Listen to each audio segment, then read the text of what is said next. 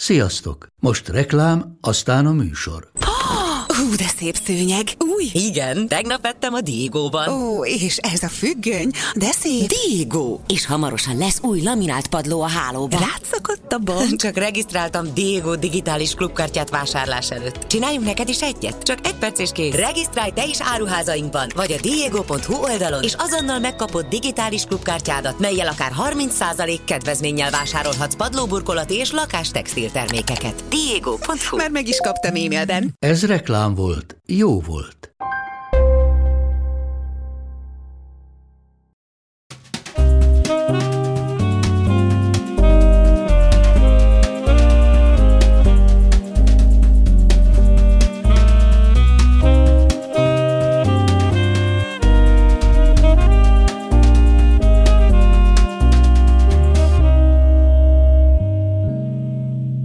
Sziasztok!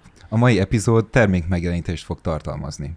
A Halo sorozat második évada megtekinthető a Sky Showtime kínálatában. Halo. De miért pont a Halo-ról beszélünk? Hát az az igazság, hogy megnéztük a srácokkal ezt a sorozatot, és egyébként is szeretnénk a sorozatokról beszélgetni, és ehhez pedig segítségünkre ma Dudás Viktor filmszakértő lesz, aki ugye filmszakmai kritikus, és nagy múltja van a sajtóban, és a kommentár világában is. Viktor, nagyon szépen köszönjük, hogy itt vagy. Hello, Viktor. Sziasztok, köszönöm a lehetőséget. Földes Áron, egy hivatásos gamer, és ugyan most nem minden játékról fogunk beszélni, vagy lehet, hogy nem minden olyan játékról, amivel játszol, egyről azonban egész biztosan fogunk, ez pedig a Halo sorozat. Nos, az az igazság, hogy engem elég könnyen megvett ez, ugyanis én sci rajongó vagyok. Tehát, hogyha van valamilyen sorozatban vagy filmben űrlény, és különböző bolygók, illetve az emberiség már egy olyan perspektívába helyezkedett, hogy tulajdonképpen a galaxisban tudunk közlekedni, akkor én már igazából felültem a lóra. Detto, minden, ami skifi, azt imádom. Na, nagyon jó. Akkor én mit is mondjak erről a sorozatról ezek után?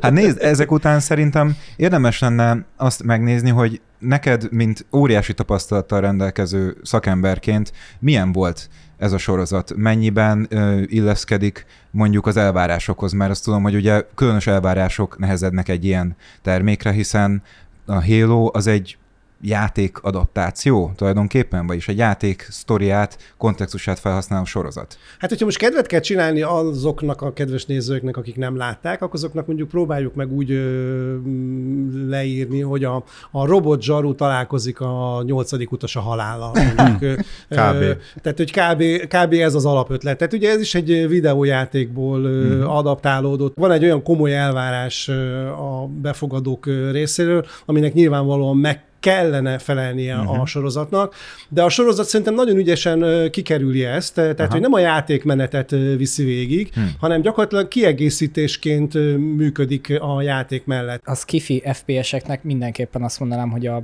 az alapköve gyakorlatilag a Halo. Mert ö, egyszerűen olyan világot teremtett meg az egész, ami így megadta mindennek is a, a kezdőlöketet, és nagyon sokan ezt vették alapnak más játékokhoz is. Megnéztem a, a Halo második évadajának a trélerét, illetve megnéztem az első évadot, majdnem maradéktalanul. És olyan kommenteket láttam, ez valószínűleg inkább a gamer közösség felől érkezett, vagy akik onnan ismerik, hogy ahhoz, tehát a játékhoz képest egyrészt nagyon kevés átfedés van a sorozat sztoria és a játék között, másrészt, hogy a játék sztoria sokkal jobb. A sztori az valamilyen szinten kapcsolódik. Uh-huh.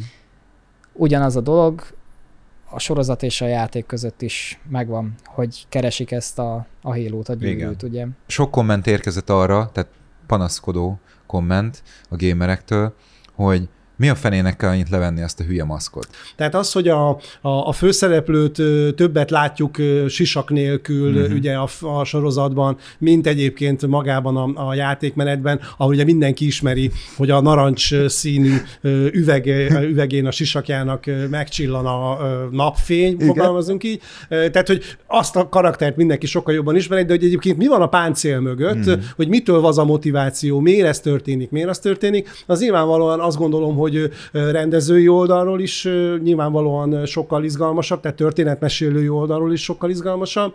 Meg azt gondolom, hogy a befogadók részéről is, akik mondjuk az első pillanatban még azt várták, hogy ú, hát akkor olyan legyen, mint a játék. Ugye egyébként ez nagyon sok videójátékból adapt, filmé adaptálódott sztorira elmondható, hogy a, hogy a nagyon hardcore, kemény mag az azt mondta, hogy ú, már pedig ez legyen olyan, mint amilyen a, a játék, csak most akkor nem én fogom a joystickot, de szerintem ez egy sokkal jobb vállalás, hogy azt mondjuk, hogy jó, akkor emellé teszünk egy érdekes történetet. Egyrészt szerintem sokkal jobban kinyitja a játéknak is a lehetőségeit, uh-huh. tehát hogy a játékba is sokkal jobban be lehet emelni újabb történeteket a filmből, és, és fordítva is, tehát hogy lehet úgy alakítani a karakternek a, a, a jellemét, amitől mondjuk még érdekesebbé válik a játék. Ha a Halo-t én megnézem úgy, hogy nem játszottam soha, akkor engem nagyon zavart volna, hogy fogalmam sincs, hogy ki az az ember, aki ott van. Tehát az arc az azért kell, érzelmeket tudjon kiváltani az uh-huh. irányodba.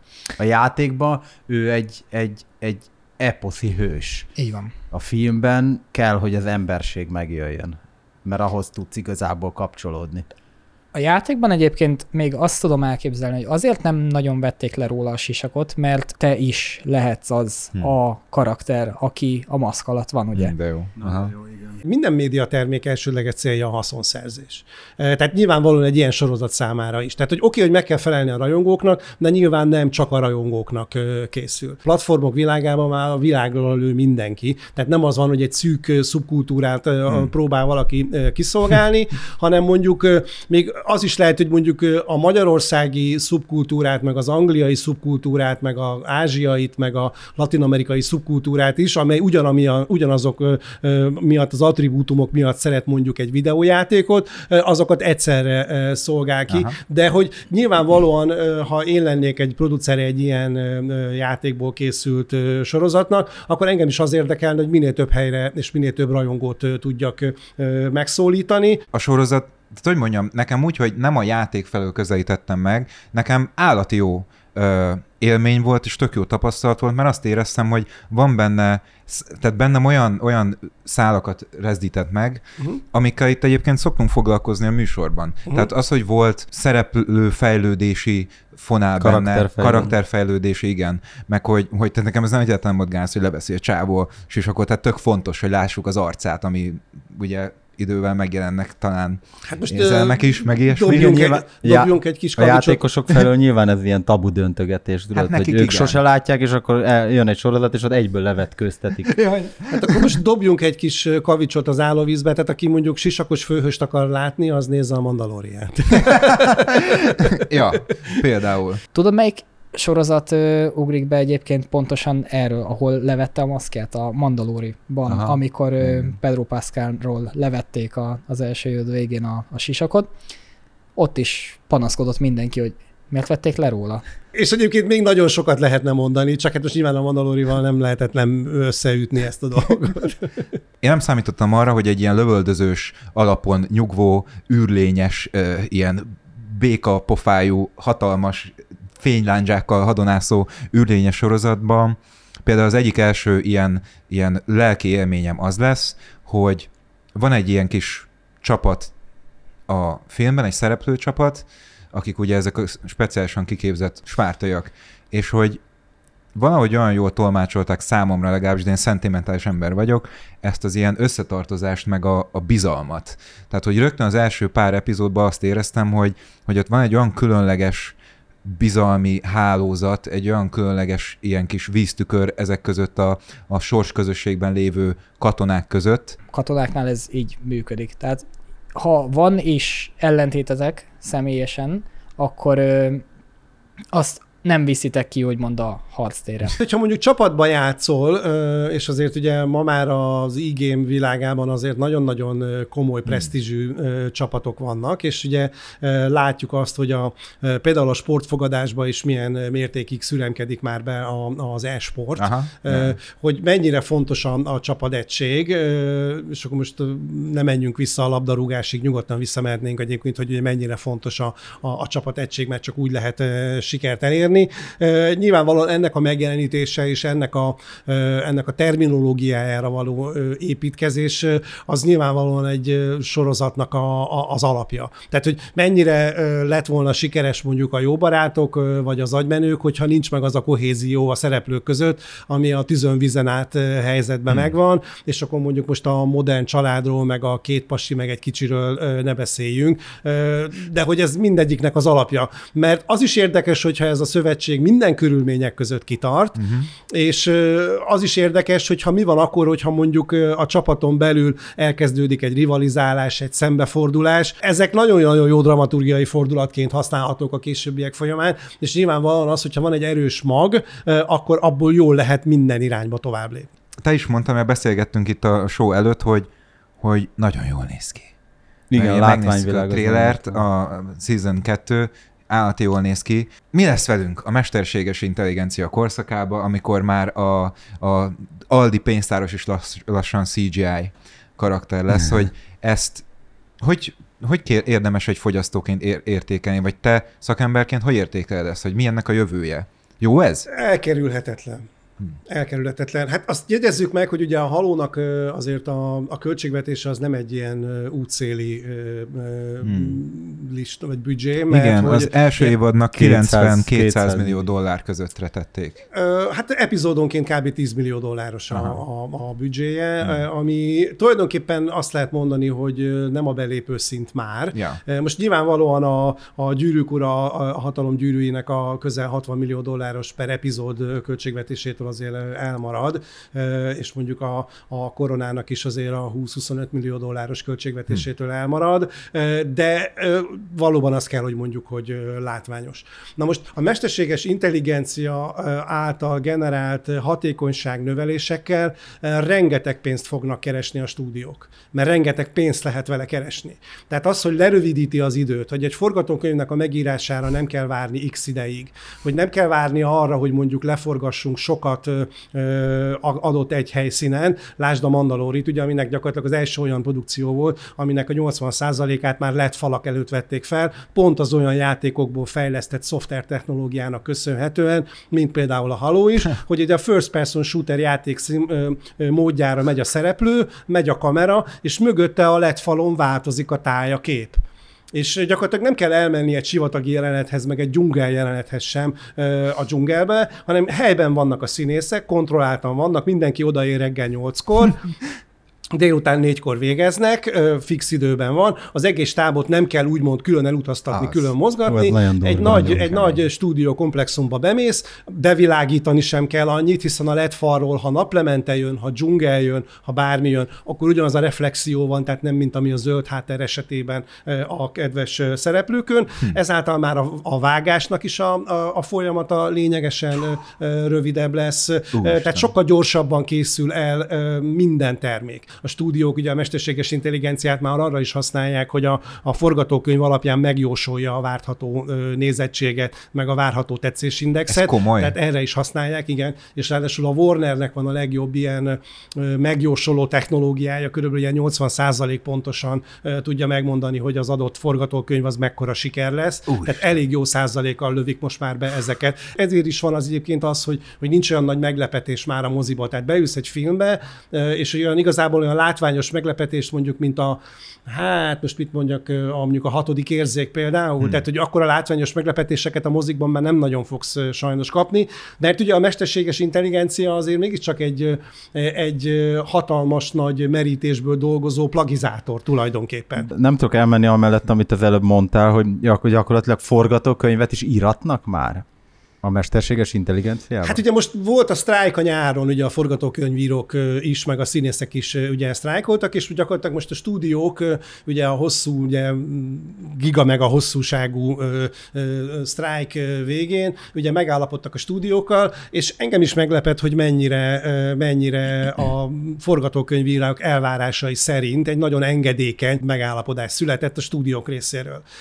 És ezt én úgy értékelem, hogy szerintem ez az utolsó három boldog békeév Uh. a forgatókönyvírók számára. De akkor itt most konkrét ö, időintervallumra van ez a megegyezés? Ez mindig három-öt év, Aha, attól függ, aha. hogy melyik szakszervezet, de általában ilyen három-öt éves periódusokra állapodnak meg. Nem mondom azt, mert az valószínűleg nem is lesz, nem is fog bekövetkezni soha, hogy az összes forgatókönyvíró szélnek lesz eresztve.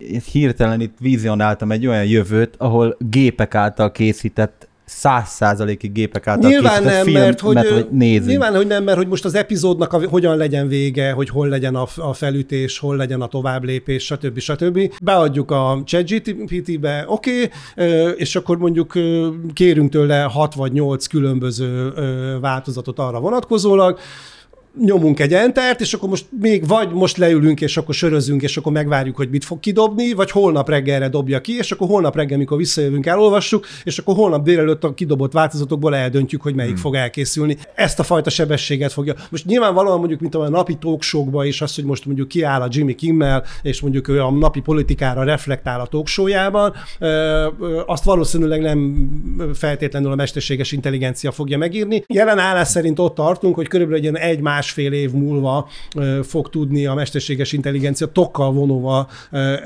megcsinálni egy 90 perces filmet. Innentől kezdve már nincsen tovább bár, ami mondjuk gátat szabna annak, hogy a mesterséges intelligencia tényleg minden részébe beszüremkedjen a filmkészítésnek. Nem is feltétlenül gondolnám azt, hogy ettől nagyon félni kell, mert hogy egyébként meg úgyis utat fog törni magának az a alkotó, az a színész, az a az a rendező, aki, aki meg majd ennek felhasználásával fog tudni helyzetbe kerülni. A mesterséges intelligencia egy öt év múlva körülbelül, amennyire én azt gondolom, hogy ez bekövetkezhet, de lehet, hogy csak tíz év, de megállíthatatlan a folyamat, hogy mondjuk bárkinek lehetővé teszi azt, hogy ő otthon egyedül filmet csináljon. A Halo-ban is van egy ilyen vonulat, hogy a, a mi főszereplőnk e, egyszer így nagyon szoros barátságot köt, ugye a Cortana nevű, de ő már Artificial General, tehát AGI, ő már ugye az, amiről most beszélünk, hogy na vajon mikor kell önálló életre, és tök érdekesen van benne szerintem szemléltetve, hogy, hogy nagyon hasznos, meg így tényleg rendelkezésre áll, de saját akarata van.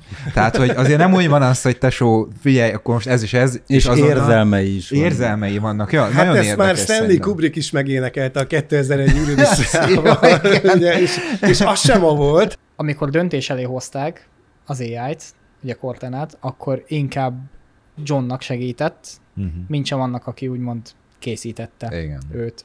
Mert egy AI nem hoz De magától nekem olyan nem döntést. volt tiszta ez egyáltalán. A doktornő egy klónt csinált magából. Így van. És azt a klónt préselte bele a John agyába. Innentől kezdve nem egy AI volt a fejébe, hanem egy valami eszenciális ember másolat. Viszont... Akkor miért ne lehetett volna érzelem benne? Mert fejlődik, tehát Mhm. ő, ő fejlesztette Igen. magát folyamatosan, és ugye ezáltal így minden egyes lehetőséget kiaknázott, és arra a döntésre jutott, hogy akkor neki érdemesebb a Johnnak segíteni. A technológiai fejlődés az mindig is egy megállíthatatlan folyamat volt. Ma az audiovizuális tartalom az a legkurrensebb termék ö, a, a világon. Ja. Tehát, hogy bárki, aki nézi most ezt a beszélgetést, az tisztában van vele, hogy amikor hétfő reggel megkapja az üzenetét a készülékétől, hogy az elmúlt héten a képernyő nézegetéssel töltött idő az mennyi volt, és akkor ez csak a mobiltelefonra vonatkozik, mert a számítógéped ugye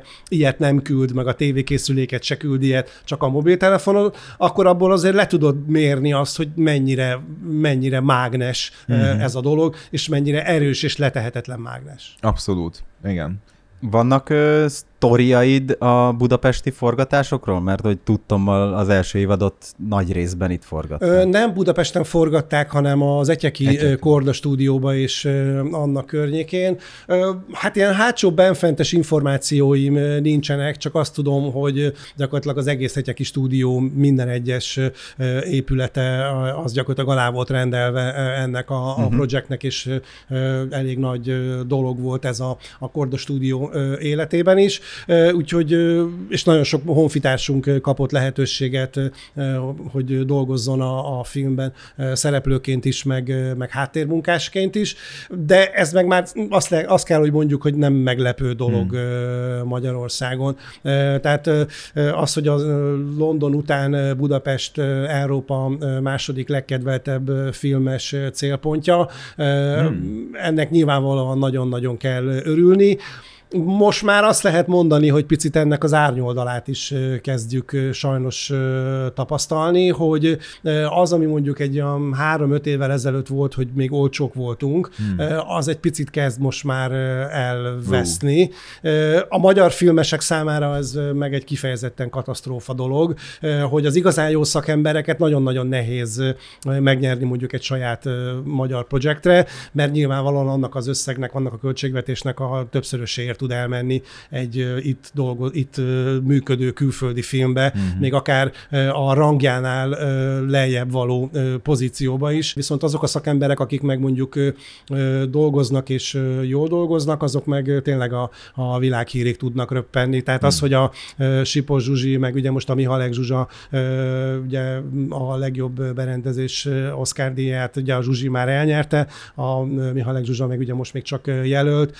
Ez azt gondolom, hogy hogy abszolút bizonyítja azt, hogy a magyar szakemberek, akik a filmekben dolgoznak és lehetőséget kapnak, azok tudnak élni a lehetőséggel is. Tudtok arról valamit, hogy felmerült a Mr. Spielberg neve a második évadban? Én úgy tudom, hogy az elsőnél is egyébként, csak aztán is. végül... Hát még... Tényleg oda van ír, a Wikipédián legalábbis listázzák, hogy tudod, hogy neki mi köze van ehhez? Hogy Executive producer volt, én úgy tudom, aki gyakorlatilag egy, egy olyan producer, aki a tanácsaival, meg, a, meg az összeköttetéseivel, meg a, hmm. meg a nyilván pénzével is ugye azért eh, tudja támogatni a, a, a produkciót. Nekem még lenne egy kérdésem itt Nyugodt. a Halohoz, itt a, a, főleg a második évad érdekelne, hogy erről egyébként tudsz bármilyen információt? Csak annyit tudok, eh, amennyit a sajtóinformációkból, meg a különböző előrejelzésekből lehetett eh, kiolvasni, tehát hogy tovább akarják ezt a, ezt a bensőséges vonalat vinni, tehát hogy nem feltétlenül a, a csatamezőre és a harcmezőre akar fókuszálni a történet. Nyilván nyilvánvalóan lesz benne az is, mert hogy azért mégiscsak része is fontos elementum a, a sorozatnak, de hogy sokkal inkább egy ilyen lélekbúvár, személyiség központú történetre lehet majd számítani, ami azt gondolom, hogy tényleg a, a korábban megkezdett útnak a, a továbbvitele. Ha mondjuk nem egy 9 részes első évadot kaptunk volna, hanem egy 120 perces filmet, akkor vajon abban több lett volna a lövöldözés és kevesebb az érzelem? Tehát egy jobb filmet kaptunk volna, mint a sorozat? Vagy a sorozat azért mindig jobb, mint a, a film. A sorozat szerintem most már egyre inkább átveszi az uralmat. Mindig is a sorozat volt egyébként az, ami többször ültetett le minket uh-huh. a, a tévékészülék elé. Annak idején még a rádiókészülék mellé, Láss hmm. Szabó család például. Szerinted mi annyira jó egy sorozatban, mitől tud olyan jó lenni, mitől tud olyan addiktív lenni, hiszen én is átéltem már azt, hogy elkezdtem nézni, jó, belenézek, és akkor másnap reggel hétkor anyám borogas, még mindig azt nézed, mitől, hogy érik ezt el? Mert hogy része lesz az életednek. Tehát kedvenc hasonlatom, hogy ha most a nagyszüleidnek a nappaliára visszaemlékszel, a nagyszüleidnek a nappaliában az asztal volt középen, székek körülötte, és a tévé mondjuk a sarokban. Uh-huh. A mi generációnknak, amikor mondjuk mi egy önálló életre keltünk, nekem is a párommal, amikor az első saját lakásunk volt, akkor nekünk is a tévé az már úgy kb. olyan központi helyre került a nappaliban. És akkor ahogy gyarapodtunk, akkor úgy, úgy lett egyre kényelmesebb tévénéző kanapé, aztán már ilyen kvázi ágy, nagyobb tévé, stb. stb. És ma már például televíziókészüléket alig-alig vesz valaki, mert hogy a personális eszközödön nézed azt a médiatartalmat, amit, amit szeretsz és gyakorlatilag teljesen a családon belül is megoszlanak most már a preferenciák. Rák találsz a kedvenc sorozatodra, és adott esetben a kedvenc sorozat sztárodat többet látod a hétből hét nap, mint mondjuk a saját szüleidet, vagy a nagymamádat. Tehát az, hogy a jó barátok lesz neked a családod, és velük Hmm. éled meg azt, amit megélsz, vagy mondjuk a, a Halo, vagy mondjuk az agymenők, vagy pedig a Charlie Harper, a, a nőcsábász kurva pecér, de minek után ugye most már a nagy televíziótársaságok kat is átlépték a streaming platformok, tehát most már nincs az, hogy egy ilyen nagy konszenzusos sorozat, mondjuk, mint a jó barátok, vagy mondjuk, mint az agymenők, vagy korábban mondjuk a Cheers, amik így mondjuk tematizáltak egyes országokat, meg egyes Igen. Régiókat, ezek így már megszűnnek, és van néhány olyan, ami így letarolja a, völd, a világot, mondjuk, mint a Squid Game, és akkor így jön, vagy a, vagy a nagy pénzrablás, ami így jön, és akkor így Vagy a letarolja. Stranger hogy- Things. vagy a Stranger Things, igen. És akkor vannak ilyenek, amik így le, letarolják, de gyakorlatilag ezek már nem tudnak akkora átütő energiával lenni. Tehát, hogy nyilván beszélünk róluk, de annyira gyorsan követi őket egy újabb, hogy nem tudnak olyan, olyan hosszantartó maradandó élményt okozni, mint mondjuk a régi sorozatok.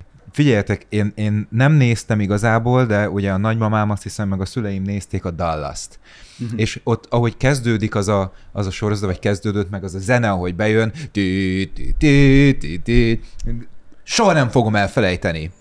Tényleg. És most meg, most meg ugye az van, hogy, hogy nagyon, van számos olyan sorozat, amit imádtam, de hogy mégis nem bír olyan mélyen, vagy nem értékelem annyira valahogy. Hát de szerintem ez olyan, mint a fagyi, tudod, hogy ha kétfajta íz van, akkor megjegyzed, de ha 50 féle, akkor esélytelen. és bármikor zabálhatsz bármennyit 1800 forintért, vagy mit tudom én, ilyen potom pénzért, egy cigi, cigaretta áráért, érted? Egy hónapig bármit megnézhetsz. Amúgy tényleg, amúgy semmi ez az összeg, amit a scr- egy streaming szolgáltatónak ki kell fizetni, tehát hogy tényleg nem számít. De ez amúgy jobb üzleti modell, mint az, amikor az emberek elmentek moziba, ha meg akartak nézni valamit? Lényegesen. How much is the fish? Uh, what is, how much is the fish? Tehát most a, a most 2023-as adatokról ö, beszélünk, ö, megvan, hogy még 2022-esről is, de hogy körülbelül a, az amerikai média torta az egy olyan 140 milliárd dollár. És mi tartozik a médiatortában? Minden? Az úgy minden. Aha. Na most a, például a Disneynek az éves gyártási költségvetése, amiből dolgoznak, az 30 milliárd dollár. Akkor a Warner Bros. a Discovery-vel az kb. 20 millió dollárt költ el évente 20 a tart. milliárdot, nem? 20 milliárd 20 dollárt milliárdot, aha. költ el. A Netflix ö, 2022-ben 13 milliárd dollárt költött el, Ö, 2023-ban már 18 milliárd dollárt ö, Ah. költött el durván tartalomgyártásra. Tehát csak hogy kicsit érzékeltessük mondjuk a Netflixnek ezt a 18 milliárd dollárját, hát ez most ugye 360 körül van a dollár, tehát ez ilyen 4600 milliárd forint.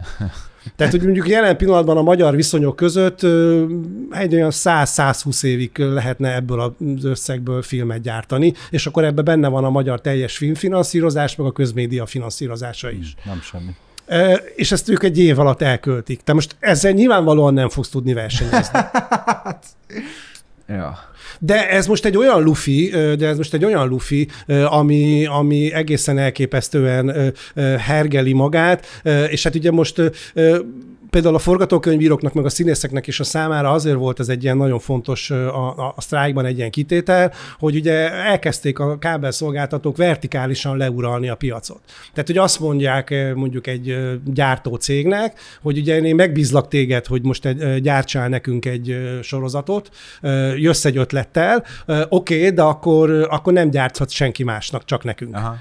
És azért ez nem mindig szerencsés. Mm. Most nyilvánvalóan mondjuk egy Jennifer Lawrence vagy egy Leonardo DiCaprio azzal forgat, akivel akar. Mm. De hogy vannak olyan színészek, akik azt mondják, hogy figyelj, nem mehetsz át egy másik. Tehát most nyilvánvalóan, hogyha mondjuk a, a Halo főszereplőjéről beszélünk, akkor ő nem biztos, hogy mondjuk, tehát a Pablo Schreiber mondjuk ugye a drótban volt korábban, de most addig, ameddig a, nem mondják azt, hogy akkor soha többet újabb évad a, a hálóból, akkor kizár dolognak tartom, hogy mondjuk ő átmehessen ö, egy másik sorozatba ö, ö, szereplőnek, mert hogy valószínűleg nem akarják, hogy az arca ott Aha. működjön.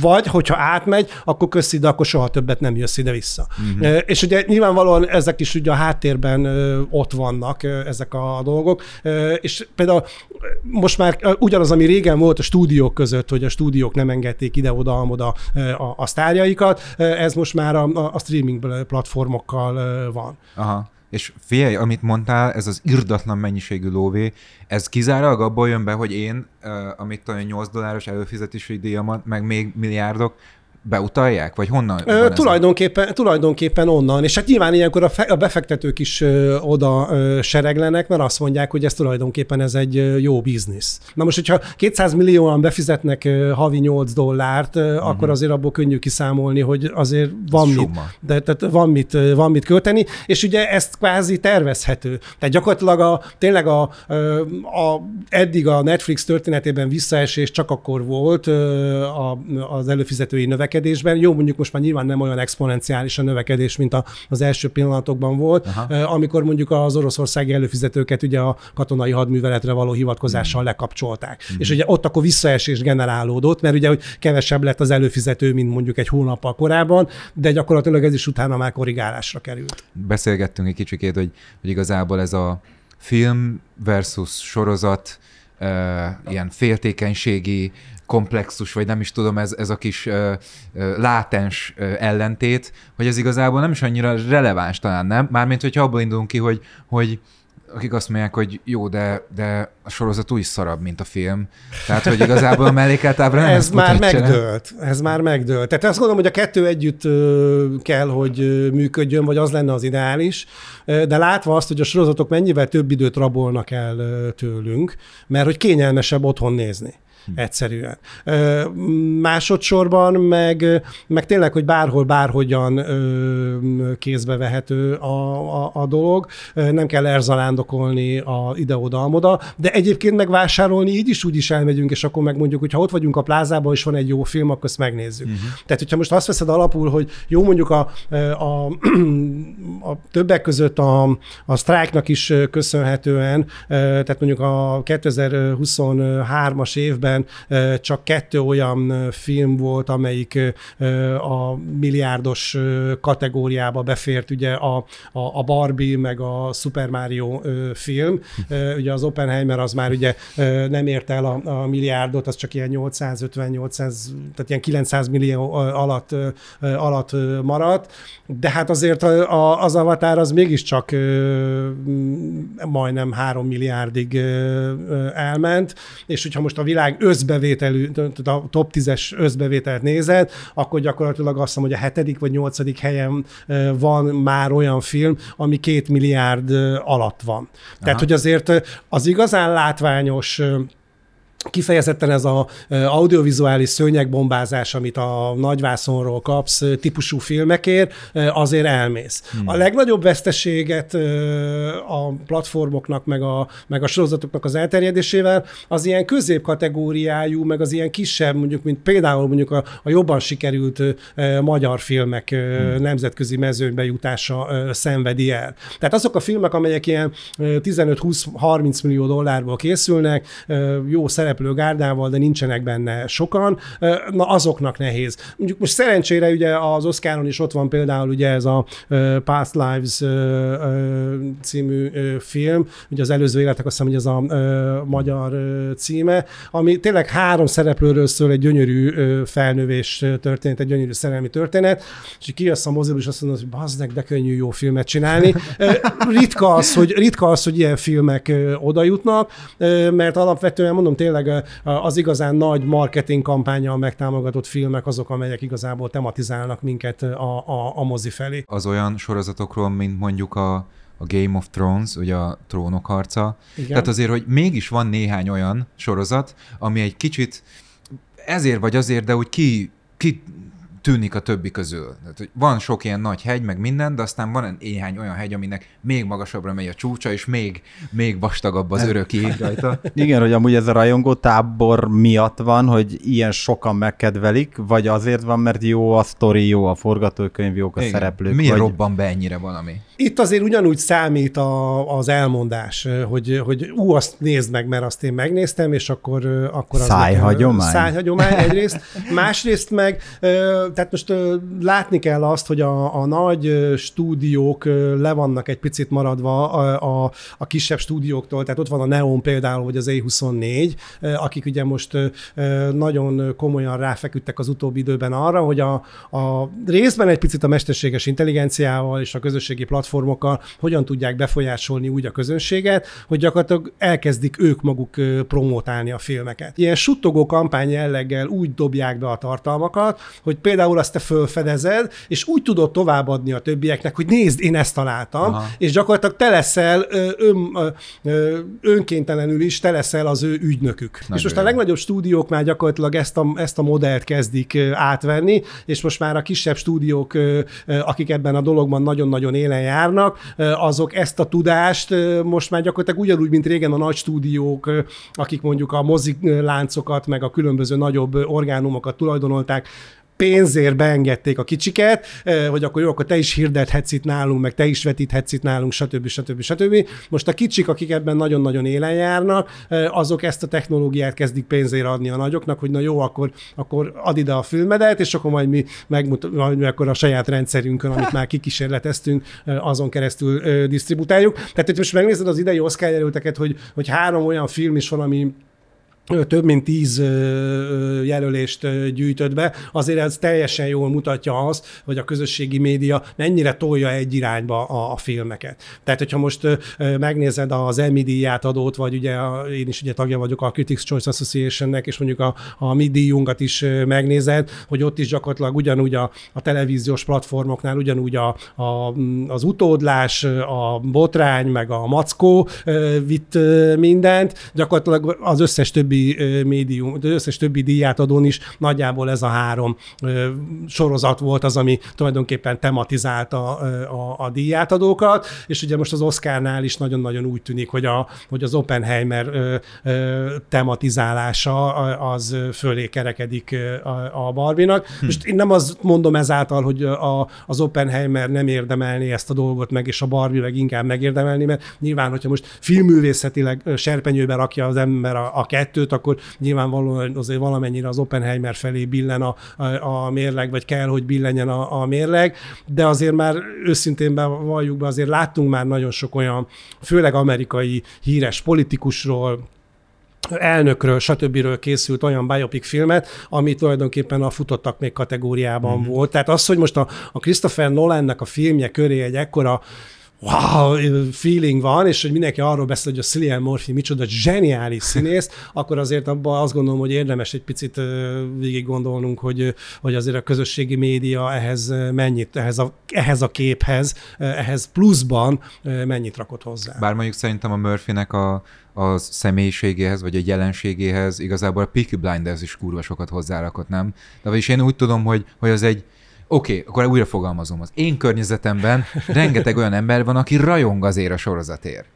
Ez nem véletlen, tehát, de azt is hozzá kell tenni, hogy az előbb említetted a trónok harcát. Mm-hmm. Tehát, hogy a trónok harca sorozatban hány olyan sztár volt, akiért megbolondultak a nézők, mm-hmm. és hány olyan sztár, ezek közül a sztárok közül hányan tudták átvinni ezt a sikert a nagyvászonra. Mm-hmm. Miközben meg azt látod, hogy például a nagyvászon egykori sztárjai, Nicole Kidman, Reese Witherspoon, és akkor most Harrison Ford. David Duchovny. A David Duchovny ő mindig is sorozatsztár, sorozatos sorozatos, volt, volt, de hogy most érted már a Harrison Ford is ö, 81 évesen ugye sorozatban dolgozik, Hmm. és, és rendesen jó. Tehát, hogy, tehát ez az út, ez megfordult. Aha. Tehát, hogy a sztárok is sokkal jobban ambiciózusak pozícionálják azt, hogy ők szeretnének menni sorozatba, már csak azért is, mert hogy ugye akkor a kampányban is többet lehet használni az ő arcát, akkor PR ügynöke is nyilván jobban örülni fog. Hát itt van most például a True Detective-ben ugye a, Jo- a Jodie Foster mm. például. Ö, Tehát, hogy most csak hogy egy egészen friss dolgot mondjunk, vagy hogy most mit tudom én, a, a levegő urai, ami szintén most ö, ö, indult, ugye Austin Butlerrel, meg a, a, a Barry Keogannel, hmm. ugye két abszolút hot sztár az elmúlt ö, évből, ugye a Barry Keogannek ugye ott van még ráadásul mellette a Saltburn, ugye ott van most a motoros filmje, majd jön a hazai mozikba is az Austin Butlersnek, ugye az Austin Butlernek, tehát hogy gyakorlatilag abszolút top kategóriában van mind a kettő, és most ők már nyugodtan tudják használni azt is, hogy a sorozatban is vannak, meg a nagyvásznon is vannak. Tehát egy teljesen új színészi és mondjuk ezáltal ügynöki megközelítést is indukál az, hogy, hogy ennyire népszerűek és ennyire kellenek nekünk a sorozatok. De egyébként még azt is ide vehetjük, hogy mondjuk egy Harrison Ford esetében el tud kezdeni egy olyan munkát, ahol a saját karakterét, akár a történetbe sokkal jobban ki tudja fejteni, és nem arról van szó, hogy mondjuk 120 percbe kell a A-ból teljesen a B-be átkerülni, hanem sokkal több ideje van, akár 8-10 részen keresztül tudjuk őt megfigyelni. Abszolút, és ugye, hogyha most a mesterséges intelligenciát még jobban belevonják, akkor ugye emlékszünk arra, hogy a Dallas-t is említetted, hogy, hogy ugye amikor a Bobby-val történt az a sajnálatos eset, hmm. akkor ugye utána irgalmatlan mennyiségű levél jött, hogy hát, és akkor ezt így hogy, hogy egy klasszikust idézzünk, és kénytelenek voltak visszaírni. De hát akkor eredetileg ő meghalt volna ott, és pont. Persze. Csak ugye annyi levél jött, és akkor a közfelháborodás volt, hogy hát ugye a, a sorozat legkedveltebb figuráját így kiírni a sorozatból, az hogy lehet, hogy gyakorlatilag nem volt más lehetőség a stúdiónak, hogy egyszerűen vissza kellett írni, és egy ilyen rossz álomból Amúgy felébredve. ez minden tudták- idők volt, nem? Hogy négy-öt hónapon át nézel valamit, és utána egyszer csak egy álom. Erről megint a trónok harca jut eszembe, nekik nem volt postaládájuk, vagy mi? Hát ott mindenki meghal, akit szerettél. Sokan. nyilván, de Hát de hát ugye... Howard John-t vissza is hozták. Igen, ő, ő Ö, nyilván, de hát Havas ugye Bobby. ott meg, ott meg mondjuk azt fogják a médiaiskolákban, vagy hát nem fogják, hanem már tanítják azt, hogy mondjuk a, a, a trónok harca végére hogyan ültették rá a Csernobilt, ami aztán Hmm. szintén egy egészen elképesztő siker lett, ami gyakorlatilag egy ilyen pótlék vagy gumicsont volt a trónok harca rajongóknak, és ugye ott már megfigyelhető volt, hogy jó, hát hogyha kapunk valami izgalmasat és jót, ami ugyanúgy leköt minket helyette, akkor tulajdonképpen megelégszünk vele, miért ne nézhetnénk azt is. És Én nem tudtam, hogy ez ezt a funkciót is betöltötte. ha már trón, akkor melyik sorozat ül a trónon? Tudsz erről valamit? Ö, Ö, Akár számok tekintetében? Számok, te- hát ugye ott a Gyűrűk ura sorozat az, ami a legnagyobb bevét, vagy a legnagyobb gyártási befektetést igényelte. Én itt összeszedtem néhányat, ugye 58 millió dollár per epizód, ugye van a Citadel, ami 2023-ban indult, az 50 millió per epizód, a Stranger Things az 30 millió per epizód, hmm. a WandaVision 25 millió volt, a Sárkányok háza az például 20 millió per epizód, hmm. tehát egészen elképesztő összegeket dobálnak már el ezekre a sorozatokra, és ugye most a nagy áttörés a strike következtében ugye az volt, hogy a, a, a, a platformok is a forgatókönyvírókkal való megállapodás részeként a kattintás számokat nyilvánosságra kell, hogy hozzák. Oh. Ugye ez nem, a, ez nem feltétlenül az van benne, hogy mennyien nézték végig, hanem az, hogy mennyien kattintottak az adott sorozatra, filmre az adott platformon, mert ugye a moziban a box office az egy teljesen nyilvános adat, és ugye ezzel a stúdiók is tudnak reklámkampányt építeni, egy csomó minden dolgot tudnak ezzel a dologgal eszközölni, használják is a marketinghez rendesen. Ugye eddig a platformok azt mondták, hogy hát nálunk a héten ez volt a legnézettebb. Oké, okay, de hogy az mit jelent? Ja. Valami számot kérünk. Valami számot kérünk, mint a jó lagziba, ugye, és itt most már ugye úgy tűnik, hogy, hogy ezek a falak is leomlanak. Hát várjuk, hogy majd a többi szolgáltató is előbb-utóbb előáll ezekkel a számokkal de azért mondjuk csak csendben jegyzem meg, hogy addig, tehát ezek a számok, amiket eddig a, a nagy világ platformjai közöltek, azért azok mondjuk a, a kínai piachoz azért, és csak egy önmagában a kínai piachoz mérten azért többé-kevésbé eltörpülnek. Nemrég volt itt szó Indiáról például, és valahogy ott Ázsia fele, kelet felé olyan dimenziók vannak, amiket így nem nagyon tudunk elképzelni. Hogy néz ki mondjuk a kínai piac? Hát mondjuk ugye beszéltünk arról, hogy a Netflixnek 250 millió, az Amazonnak kb. 200 Aha. millió előfizetője van.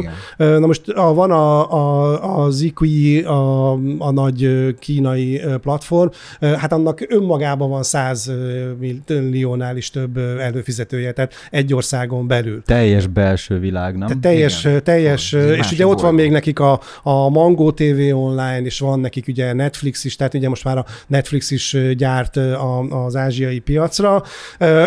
Hát mondok egyet, a, van, van az Eternal Love című sorozat, ez egy 2017-es sorozat, hmm. ezzel roadshow elég sokat már.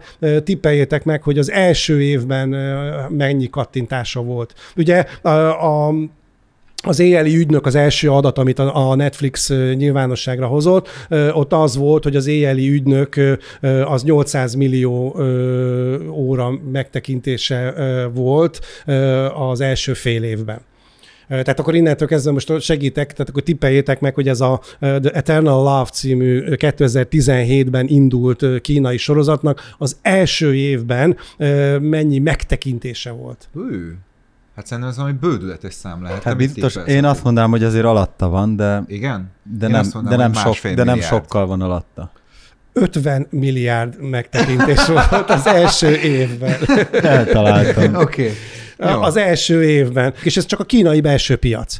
Indiát azért nem érdemes mondani, mert India egyébként vászonszámban ugye messze elmarad az Egyesült Államoktól, meg Kínától is. Ugye Kína jelenleg a világ legnagyobb mozi piaca, tehát ugye több mint 80 ezer vászonnal, az Egyesült Államoknak körülbelül fele annyia sincs már, mint Ezt Kínának. És ugye az indiai piac az egy ilyen tízezer körüli vászonszámmal van, mert ugye ott teljesen más, tehát ott sem a nem a vászonszám az, ami dominál, hanem ugye, hogy óriási terekben nézik a, a filmet, és ugye megy a film a háttérben, de ugye ott nagyon sok mozit úgymond, mint hogy ilyen stadionszerű képződmény lenne, tehát hogy nincsenek székek, hanem ugye a nagy csarnokba ülnek, elfeke, elfeküszenek, piknikeznek, szaladgálnak a gyerekek, stb. stb. És egyébként megy a film, és néha nézik a történetet, és amikor jönnek a zenei betétek, akkor mindenki táncra perdül, és... Az inkább ilyen közösségi... Az inkább aha. ilyen közösségi tér, tehát hogy, tehát, hogy nyilván vannak, van ilyen is, meg olyan is, és ugye ott sem lehet azért azokat a,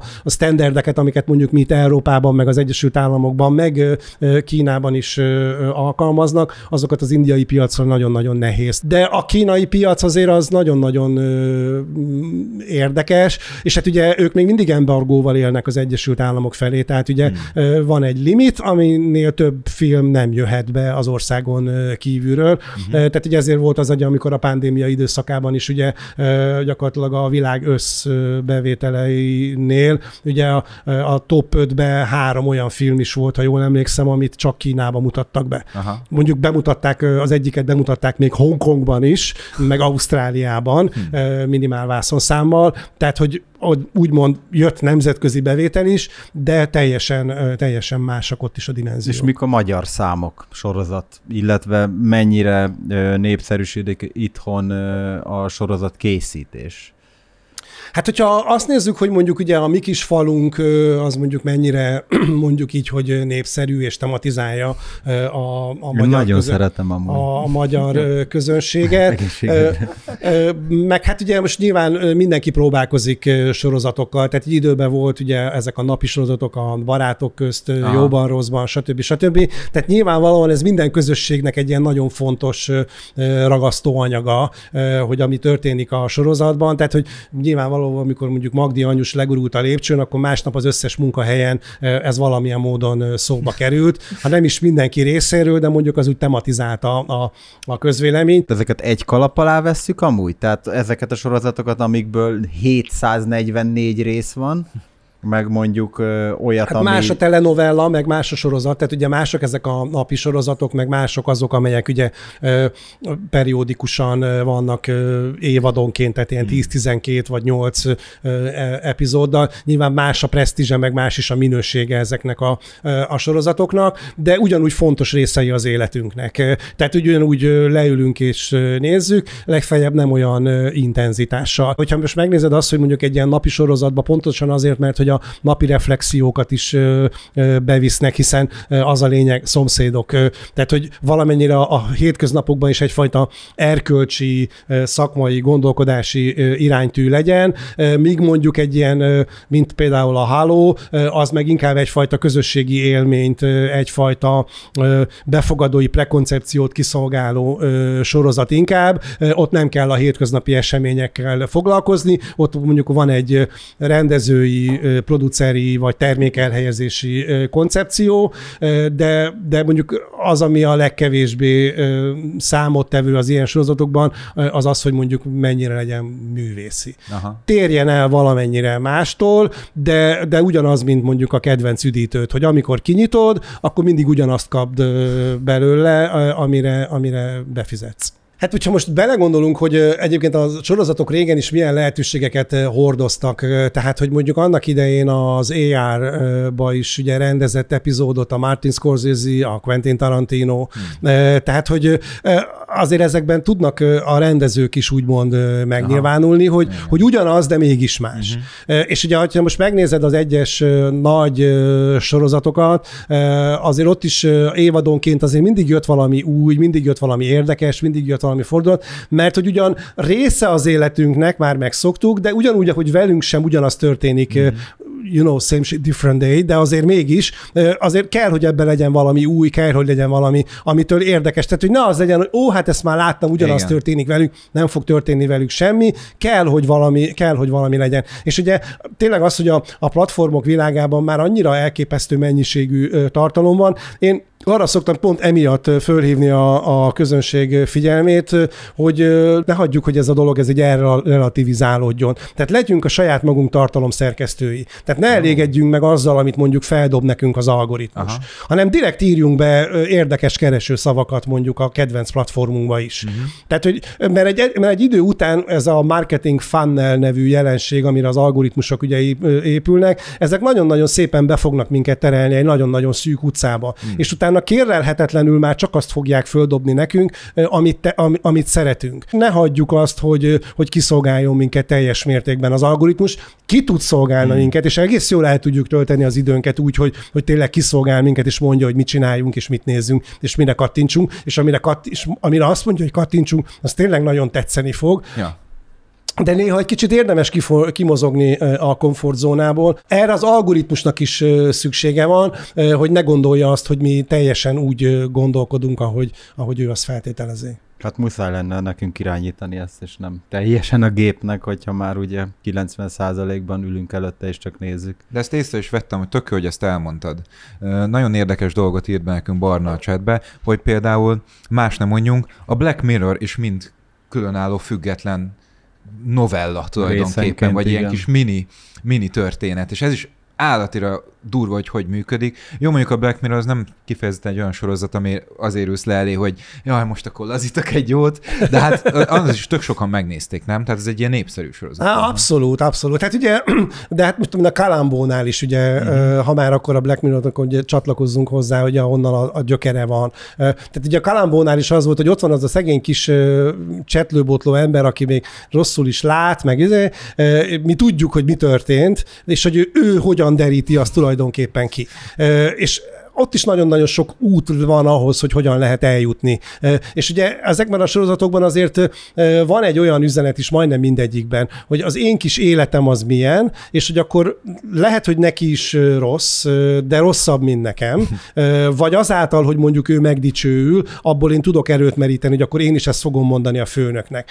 Vagy most akkor magamban jól megmondom a főnöknek, de holnap minden marad változatlanul, de amíg a sorozat után kimegyek mondjuk a fajanszra, addig mondjuk eljátszom a gondolattal, hogy ha én megmondanám a főnöknek, akkor pont azokat a szavakat használnám. Tehát ugye ennek van egyfajta ilyen szereplevezető ügye is, ugyanúgy, mint a horror. Tehát a horror is egy kifejezetten olyan, most is nagyon-nagyon sok horror sorozat jön. Uh-huh. Tehát éppen most jelentették be a Coen sok is, hogy egy, egy, egy, egy, egy pure horror fognak ö, ö, csinálni. Tehát a horror az egy kifejezetten békeidőszaki, amikor társadalmi jólét van, akkor megy jóra horror. Mert az emberek kicsit szerettek akkor a komfortzónájukból kilépni. Ja tök jó csajozó zsáner a horror, mert a, a lányt, akit elviszel a moziba, a biztonság érzetet tudod neki nyújtani, és akkor jaj, ezért fél, akkor hozzád bújik, és akkor sokan ezért szeretnek horrorfilmre menni első randira, mert hogy, mert hogy van ennek is egy ilyen ö, tapasztó, ö, tapasztó hatása. És tényleg meg kell nézni, hogy, a, hogy a, a, például a horrorfilmeknek az evolúciója is mennyire ezekhez a békeidőkhöz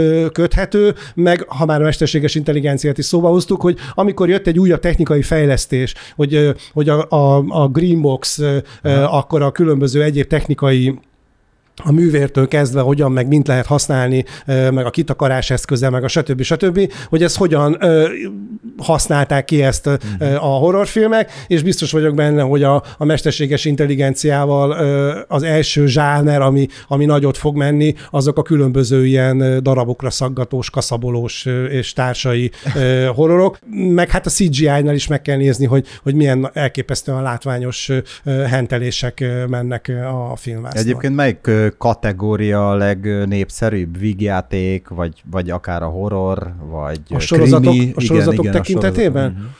Én azt gondolom, hogy inkább a szitkomok azok, amik a, a, a leginkább. A, ez is egy ilyen régi kedvenc mondásom, de ha már itt is beszélünk, akkor muszáj itt is megidéznem a Bújtor Istvánt, hogy, hogy az emberek a moziba szórakozni járnak, a tragédiának ott van az életük. Uh-huh. tehát, okay. hogy... Nem ismertem. Én is sokkal szívesebben ragadok ott a mai napig egy agymenők vagy egy jó barátok epizód előtt, mint hogy most mondjuk bekapcsoljak egy nyomasztó horrort. Jó, oké, okay, élvezettel nézem most a True Detective-et, de mondjuk hetente egyszer egy óra az úgy bőven elég belőle. Te mit gondolsz erről a social media formátumról, ugye a és már mindenjünknek úgy néz ki a hüvelykújja, mint hogyha valami olimpiai versenyágra készülnénk vele, mert egész nap csak pörgetjük azokat a szaros félperces videókat, hogy te tényleg így, így elemzőként hogy tekintesz erre? Ez káros mondjuk a filmfogyasztás szempontjából, vagy vagy az embernek? És mutasd a hüvelykújjad. használom mind a kettőt mindenre is. Hát emlékszünk arra, hogy 2020-ban volt ez a Quibit nevű platform, a Jeffrey Katzenberg volt mögötte, pont a pandémia kirobbanása korra tervezték az indulását ennek a sorozat, ennek a platformnak, és mondjuk annak az volt az üzleti modellje, baromi drága volt egyébként, mert ilyen 8 dollárra induló áron volt, és ugye azt hiszem, hogy, azt hogy ilyen március környékén volt a pandémia, ők meg ugye augusztusban lancsoltak, és decemberre le is húzták a rolót, tehát Jó. fel is számolták hmm. milliárdos veszteséggel, dollárban milliárdos veszteséggel a, a platformot, és ugye ők arra blazíroztak, hogy, hogy ugye ezek a mini tartalmak, és ők olyan sorozatokat kezdtek el fejleszteni, hogy addig, ameddig vársz a metróra, tehát egy ilyen 5 10-12 perc hosszúságú, meg amíg mondjuk sorba állsz az üzemi konyhán, hogy megvárod a kajádat, mm-hmm. vagy mhm. mondjuk míg eszel, ja. addig megnézed a sorozat epizódot, és ők mondjuk erre, erre vazíroztak, és ez látványosan bedőlt. Hm. Tehát, hogy a minőségi tartalomért fizetni fognak az emberek, és ez valóban így is lesz, és ez a, a, a jövőben is azt gondolom, hogy, hogy így lesz. Tehát, hogy része lesz egyre jobban az életünknek az, hogy pörgetjük, pörgetjük, pörgetjük, ez ki is most az agyunkból mindent, uh-huh. És nyilvánvalóan sokkal látványosabb, ijesztőbb, brutálisabb, kegyetlenebb, véresebb, és akkor minden ilyen duplabés jelzőt el tudunk még mondani, lesznek a, a nagy sorozatok, mert hogy, mert hogy hatást kell elérni. Hmm. Tehát a mozifilmeknek is addig tart a hatása, amíg a székből fölállva elő nem veszed a mobiltelefonodat. Ja. Állítólag a, különösen a fiatalok között már kezd trendé válni az, hogy leteszik az okostelefont, és egyre többen vesznek ilyen régi, tudod, féltéglákat, ilyen 32 tízeseket, meg ilyesmi telefonokat. Hogy, hogy kommunikálni ugyan tudjanak, de ez, ez, amit mondtál, hogy egyfolytában ingerér, és eléggé invazív egyébként, ugye hát mi más vezérelni ezeket, mint a profit. Tehát nyilván biztosak lehetünk, hogy elér minket, de szerintem amennyiben ez igaz, én erre még nem láttam példát, de több erről hallottam, hogy a fiatalok kezdenek nyomok. De ez egy olyan romantikus jövőkép, Hát igen, mondta, hogy, e- hogy, hogy ennek van egy lefelé íve, és egyszer csak újra visszatérünk oda, hogy csippan az SMS a zsebedben, két napig csendben van, és utána elolvasod, és se- semmi egyéb üzenetet nem kaptál közben. Nyilván ennek van egy ilyen divat, divat jellege is, és mondjuk azért az élet nyilván az algoritmusokon kívül zajlik, ezt azért tudjuk, mert mi is ugye itt most ülünk és beszélgetünk. Noha az algoritmus felhőbe gyártjuk a beszélgetést, de most nyilvánvalóan, hogyha nem lenne ez az algoritmus rendszer körülöttünk, meg nem lenne ez a social network körülöttünk, akkor mondjuk azok az érdekes dolgok, amiről most mi itt beszélgetünk, meg mondjuk azok az érdekes dallamok, amiket mondjuk te megszólaltatsz a hangszereden, akkor azok hogyan jutnának el a kedves befogadóhoz. Hát Ezért mondom azt, hogy, hogy azért kell nekünk a saját tartalom szerkesztőnknek Hmm. lenni, mert régen a minőséget az újságoknál, a tévétársaságoknál ö, okos, ö, felkészült szerkesztők ö, megszűrték. Igen. Most ö, az algoritmust ö, valamit beblöfföl, bebífel ö, rólunk, annak megfelelően szórja a tartalmat. Uh-huh. Én arról nem hallottam még, hogy, ö, hogy fiatalok ö, visszaváltanának ö, régi telefonra, azt viszont már hallottam, ö, hogy azzal tréfálják meg egymást, hogy tudják a másiknak a kódját, azzal még nem figyel oda, belemennek a telefonjába, és teljesen más tartalmakra kezdenek el kattingatni, mint amire, egyet, mint amire egyébként az önálló user, és ezzel megzavarják, ezzel megzavarják a, a usernek az algoritmusát, Ez és akkor, amikor szemétség. visszakapja a telefont, akkor Jézusom, ez miért jött föl nekem? És én azt már inkább hallottam, hogy, hogy ezzel űznek sportot, meg azzal is, hogy ugye a, a, a fölfelé tolkodással ö, ö, abba az irányba toljuk például a nagyobb tartalom szolgáltatókat, hogy ők már nem feltétlenül a fektetett képernyőre fejlesztik Aha. a tartalmaikat, hanem, hanem gyakorlatilag az álló képernyőre, hogy egy egész sorozatot úgy tudjál végignézni, hogy ne kelljen közben még a telefonodat már csak el se fektetni, mert hogy akkor Ez soha ne történjen meg. Ezt meg fog hogy történni, mert már, mert már ez az irány van. Azt szeretném tőled kérdezni, hogy szerinted lesz még valaha reneszánsza a mozinak? Tehát, hogy lehet még valaha olyan, hogy visszaerősödjön, és, és az ember kikeljen az ágyból, és ne ott feküdve ö, nézze a sorozatokat vége láthatatlanul, hanem elmenjen és Én azt gondolom, hogy olyan ö, látványos visszaerősödés a mozinak ö, már nem lesz. Tehát sokkal inkább át fog alakulni a mozi egyfajta ilyen közösségi ö, térré. Ö, tehát mondjuk én a mozitermekben koncertet, ö, silent diszkót, stb. inkább el tudok ö, képzelni a jövőben, hogy hasznosuljanak a, a terek, Ö, de látva azt, hogy mennyire ö, célirányosan, kifejezetten olyan filmekért mennek be az emberek a mozikba, ö, mint mondjuk a, a Marvel, de ugye most már a Marvel is visszaesőben van, tehát az utóbbi három-négy Marvel film már lényegesen kevesebb bevételt hozott, mint mondjuk a, a korábbiak. Tehát ez a, ez a vonat is elment, tehát valami újat kell kitalálni. Az a baj, hogy a technológia nagyon már nem tud fejlődni. Említettük a kínai piacot, ugye drága mulatsága a mozi, meg a vetítőgép, meg a stb. És ugye mondjuk digitális ugyan, de a, még mindig a lencsén keresztül az izzó vetíti ki úgymond a vászonra a, a képet. Na most ugye a kínaiak már egy ö, 6-8 évvel ezelőtt elkezdték fejleszteni azt, hogy ez egy lézer alapú technológia, tehát nem izzó van benne, hanem lézer vetíti ki. Önmagában a vetítőgép drágább, de alacsonyabb üzemeltetési költsége van, és sokkal tovább is bírja. Ö, És ugye pedig az utóbbi időben pedig már ugye a Samsungnak ez a QLED technológiája van. Ugye legközelebb Bécsben van ilyen moziterem, meg Brassóban, Romániában, ahol gyakorlatilag egy mozivászon méretű ö, digitális tévé a mozivászon már. Tehát, hogy ott már nem a Laterna magika az, ami irányítja.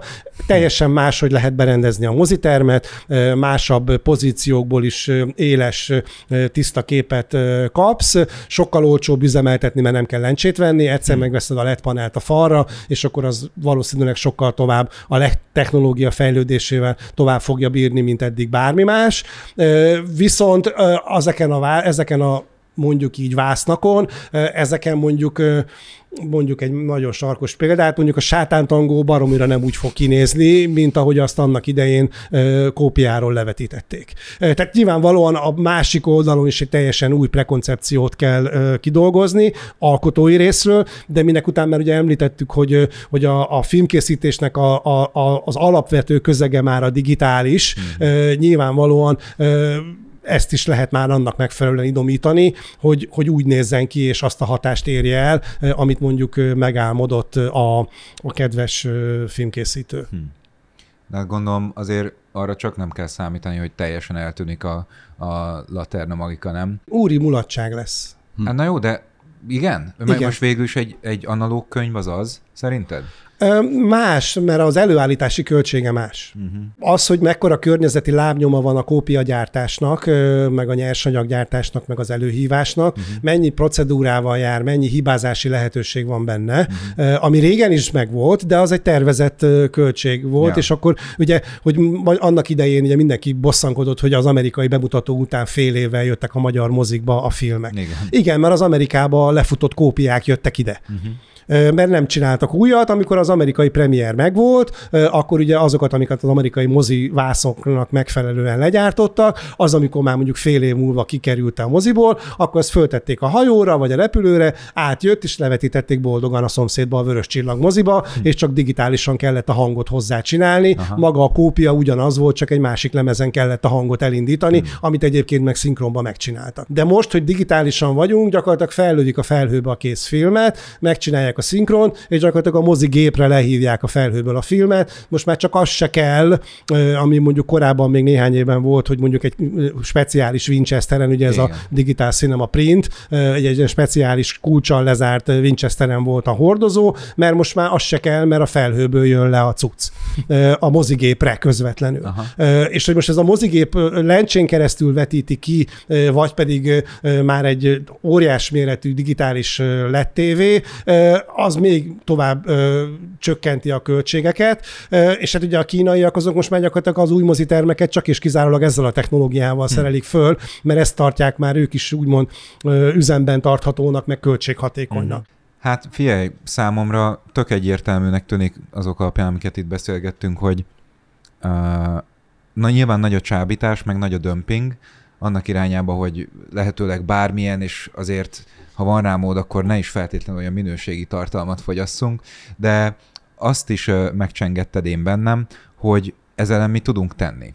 Mégpedig úgy, hogy az érdeklődésünknek és a saját szűrünknek megfelelő tartalmakat keresünk meg, hiszen ugye abból már nem indulhatunk ki többé, hogy hát ha nem tolják a pofámba, akkor ez nincs. Mert mm. hogy azt tolják mindenkinek a képébe, amit az algoritmus a legprofitábilisabbnak vél. No hát ez, ritkán esik egybe azzal, hogy mi a legjobb neked személy szerint gondolom, de hogy vajon búcsúzhatunk a hallgatóktól egy olyan tanácssal, hogy ha szeretnék a saját ilyen digitális média fogyasztásukat egy értelmesebb, egy konstruktívabb szintre terelni, akkor vegyék a kezükbe a gyeplőt és keressenek maguk? Abszolút. Jövök megint egy példával, mikor még újságírókat oktattam, nekem annak idején ezt a Megyesi Guszti bácsi javasolta, hogyha valaki megakad egy cikkel, akkor véletlenszerűen nyisson ki egy szótárt, vagy egy, vagy egy könyvet, ami a legközelebb van a polcon, bökjön rá csukott szemmel az oldalon egy szóra, és akkor az a feladat, hogy azt a szót bele kell szülni a, a cikkbe, és rögtön kreatívvá válik a dolog, Aha. hogy mondjuk egy a Hello című sorozatról szóló kritikát Amerikába a krumpli nyomó szót például szőtt bele. Rögtön, rögtön sokkal kreatívabb leszel. Na most, hogyha néha egy-két ilyen dologgal meg tudjuk zavarni a mi ö, algoritmusunkat, ami a, a kedvenc platformunkon dobálja föl nekünk a filmeket, ö, akkor biztos vagyok benne, hogy, hogy sokkal élvezetesebb lesz egyébként ez a játék. Tehát, hogyha úgy vesszük föl, úgy vesszük föl vele a, a kapcsolatot, hogy tulajdonképpen beszélgessünk a filmekről, uh-huh. meg a lehetőségekről, és nem csak mindig elfogadjuk, hogy ő mond nekünk valamit, valamit, Igen. akkor az a fajta ideális világ, amit most fölvázoltál, akkor ahhoz szerintem lényegesen közelebb leszünk. Tehát legyünk bátrak, és merjünk tök véletlen ö, ö, szavakkal, ö, meg témákra ö, keresni, meg fogunk lepődni, mert egyébként döbbing van, de igazán nagyon rossz tartalom ö, ritkán akad az ember szeme elé, mert azért ezek a platformok mégiscsak egyfajta minőséget képviselnek. Hmm. Hát, köszönjük szépen, Viktor, hogy itt voltál nálunk, és ezt mind elmondtad, és köszönjük a platformok is, hogy kimentetted őket a végén. Hát köszönöm a lehetőséget. Köszönöm. Köszi, szépen, Viktor. Én azt gondolom, hogy Viktor se hagyjuk ki az örök kérdés tekintetében. Nagyon jó, nagyon jó. Támogatom. Örök kérdés. Nem tudom, hogy érzed hogy most mi fog következni. Fogalmam. Jó. Akkor egész egyszerűen megkérdezem tőled, hogy számodra mit jelent a boldogság? Hú, nagyon sok mindent tudnék erre mondani, de béke, szeretett család, Wow, oké. Okay. és a groove legyen veletek. De ez már csak miattad. Köszönjük szépen. Is Nektek köszönjük a figyelmet. Ez az epizód termék megjelenítést tartalmazott, méghozzá a Halo sorozat második évadának a leírását és analízisét és catchináljáját hallhattuk, amit a Sky Showtime kínálatában elérhettek innentől kezdve. Nézzétek meg, jó szórakozást, legközelebb ugyanitt, ugyanekkor, ugyan velünk. Sziasztok!